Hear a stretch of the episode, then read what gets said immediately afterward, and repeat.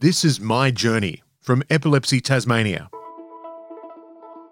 Real stories from people with lived experience of epilepsy and the experts trying to make their lives better.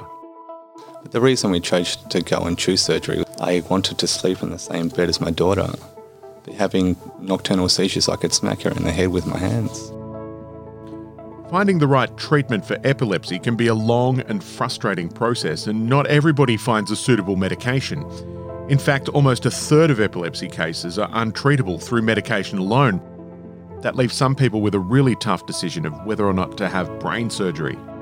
This is Daniel's story, and like Amy, Daniel made the difficult choice to have surgery, but for him it was a life changing experience. Um, recently, I had a seizure at night time, which was unexpected. That's kind of a negative thing, I guess, with the um, after surgery, me going through surgery. So Yeah. I've only had a couple of um, minor problems since having surgery. Uh, uh, Can you tell me about the surgery? The surgery was um, in the you know, 2018, the 16th of August. So um, that was um, a long time it took to kind of get to that place with doing it. Okay. But um, the surgery itself was um, fairly intense. I had 36 staples down my head. So it was a big surgeon, a big surgery, sorry. Yeah, after that, we've been reducing medications a bit, and I've only had a couple of seizures after. So it's been a success. It's been basically a complete success, basically. Yeah, That's great. So your life is uh, has changed it's, quite it's, a bit. it's changed monumentally. I've um, now we're even reducing a couple of medications. Uh, What was life like before the surgery? Um, it got fairly um, fairly heavy on the side of over over prescribing of medications of stuff. We got to the point where we were trying nearly everything we could possibly think of. Um, I was taking four medications, really high doses, and um, the most you're meant to take those medications is basically three times a day. I was starting to do it four because nothing was working at all. So we got to the point where we had to have a difference. You know, there had to have some clouds opening up with a bit of sun coming on. So we eventually, when we were accepted to have surgery, took the took the dive, so to say, and uh, went for it because there was nothing else we could really do apart from just keep on pushing on the medications. And there was just there was no goodness at the end of that. You're saying we a lot. Who's we? Uh, me and my partner Kirby, she's been a big support. Has she? How long have you been together? Um, only three years. It seems like it's um, a long time because we've had so much stuff happen in that amount of time. But uh, yeah, she's she's my big she's a big rock in my life. See, what we're trying to do is help people understand what it's like for someone like you. Can you tell us what's it like when you have a seizure? Um, my, my seizures have changed a lot over my life. When I was a young'un, um, they used to be called absent seizures, so I could kind of stand up and not really look that wobbly or make any noises, and like it was fairly easy even to miss it a little bit. But now that I'm a lot older, I have grand mal seizures, and they're um, they're very um, really difficult on your body. Sometimes So the last the last one I had, I um, was in hospital for a day after, and I did, I nearly slept for about four days straight after it. It was they're really really big things on your on your brain and your body. takes a huge physical toll. It does take a big toll, especially after surgery. For some reason, they just seem to be even um, a bit harder to get over. You know, to become your normal self again. As a kid growing up with this condition, how did that make life harder than it would for uh, other kids? Um, I, to, I had my first seizure when I was eight. Um, for a long time until I was about 12, my body and brain started to really develop. I didn't have that many seizures, but it was about 12 when I really started to notice a big swing towards. I think when I was 14, I had about 40 to 50 a day, probably. It was getting fairly hectic. Uh, As a teenager, as a 14 year old, I'd get really depressed about having acne. How does that affect a 14 year old in, in an emotional, from an emotional point of view? Half of grade eight, I took off school because it was just too difficult.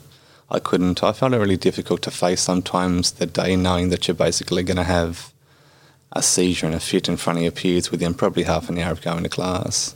So it's um, it was a big stress. Like it sent me having anxiety attacks and stuff like that, and a lot of stress at such a young age would um, it was hard. So I took half a year off school, and then I went back at about July because I wanted to pass um, the end of grade eight. I went back there, and socially I integrated fairly well, I guess, compared to a lot of other people around that time. But um, it was really difficult. I think it was good that I went to maybe a Christian school and I was accepted as some of the people maybe even maybe self felt sorry for. I'm not sure, but like I, Yeah. I did okay socially in the end. Kids can be really harsh. Yeah, some of the kids there that were from um, a little bit further out of Kingston were, you know, they were mean buggers. Some people would kind of mimic a seizure and um, fall on the floor and stuff. It was pretty intense stuff. But um, Was it was that would would that offend you, or would you just it would offend me. It would offend a lot of other people around as well. People would look at them like kind of like, "What are you doing, buddy?" You know. do you see this as something that's changing? There's been a lot of work done with schools in particular. The next person I had, my sister was in grade seven, I left in grade ten. And when I when I left to go to college, she said that somebody had gone there who had who was having seizures at school, and for them it wasn't bad at all because people were kind of used to it. You know, the teachers had integrated new strategies to talk to the um, to talk to the students and stuff, and it seemed like me going there, even though it was difficult, kind of laid a platform for people to become a bit more educated. Is that is that the best way to help someone? I think so for sure. And a lot of people sometimes when you say, "Oh, I've got epilepsy," they say, "Oh, and I've got a cousin's brother, sister." Everybody always knows somebody with it who's had a seizure around them, so it doesn't take that much to put people back on track. To be fairly nice about it. Now, are there any other um, misconceptions that a lot of people have about epilepsy? Um, a lot of people, I think, with um, when it comes to misconceptions about epilepsy, kind of um, always think it's the same thing. They always think people fall on the floor, kind of um, tumble a bit, make a funny noise with their mouth. But um, epilepsy is lots and lots of different things. Um, yeah, my seizures have gradually got worse and worse, and I don't know what would happen if I didn't have surgery. I mean, there wasn't a really, there wasn't a good way to go forward with it because we didn't really know what would happen next. The reason we chose to go and choose surgery was one, it was on the cards, and secondly, I wanted to sleep in the same bed as my daughter. But having nocturnal seizures, I could smack her in the head with my hands. Having a tonic-clonic seizure in the bed with my daughter, you know, I could roll on top of her. I could push her out of the out of the bed. You know, like And so, tell us about your daughter. She's yeah, she's uh, twenty. She's a baby. months. 21 months. She was born Um, after you. Yeah, surgery? six six months after surgery. So that was really stressful, especially on my partner, because she had to look after my daughter when um basically I was in in I think I was in the hospital for a week and a half, and um fairly bedridden for the next couple of months. It's it's really stressful on your head.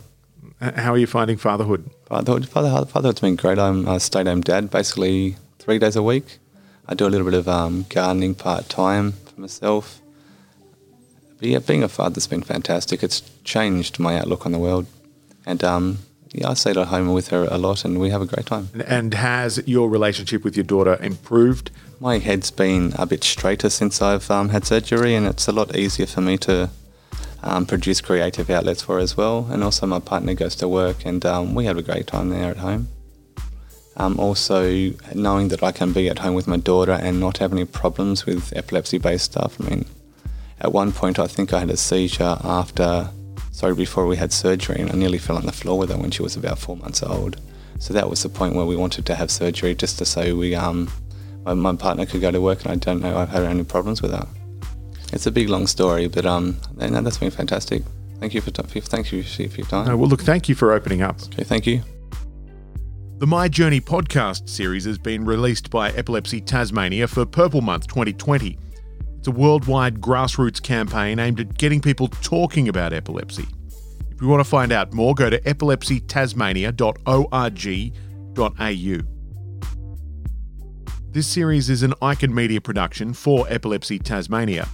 I'm Sam Icon, the producer, director, and editor. Sound design is from Nicholas Storr, music from Chelsea McGough and Breakmaster Cylinder.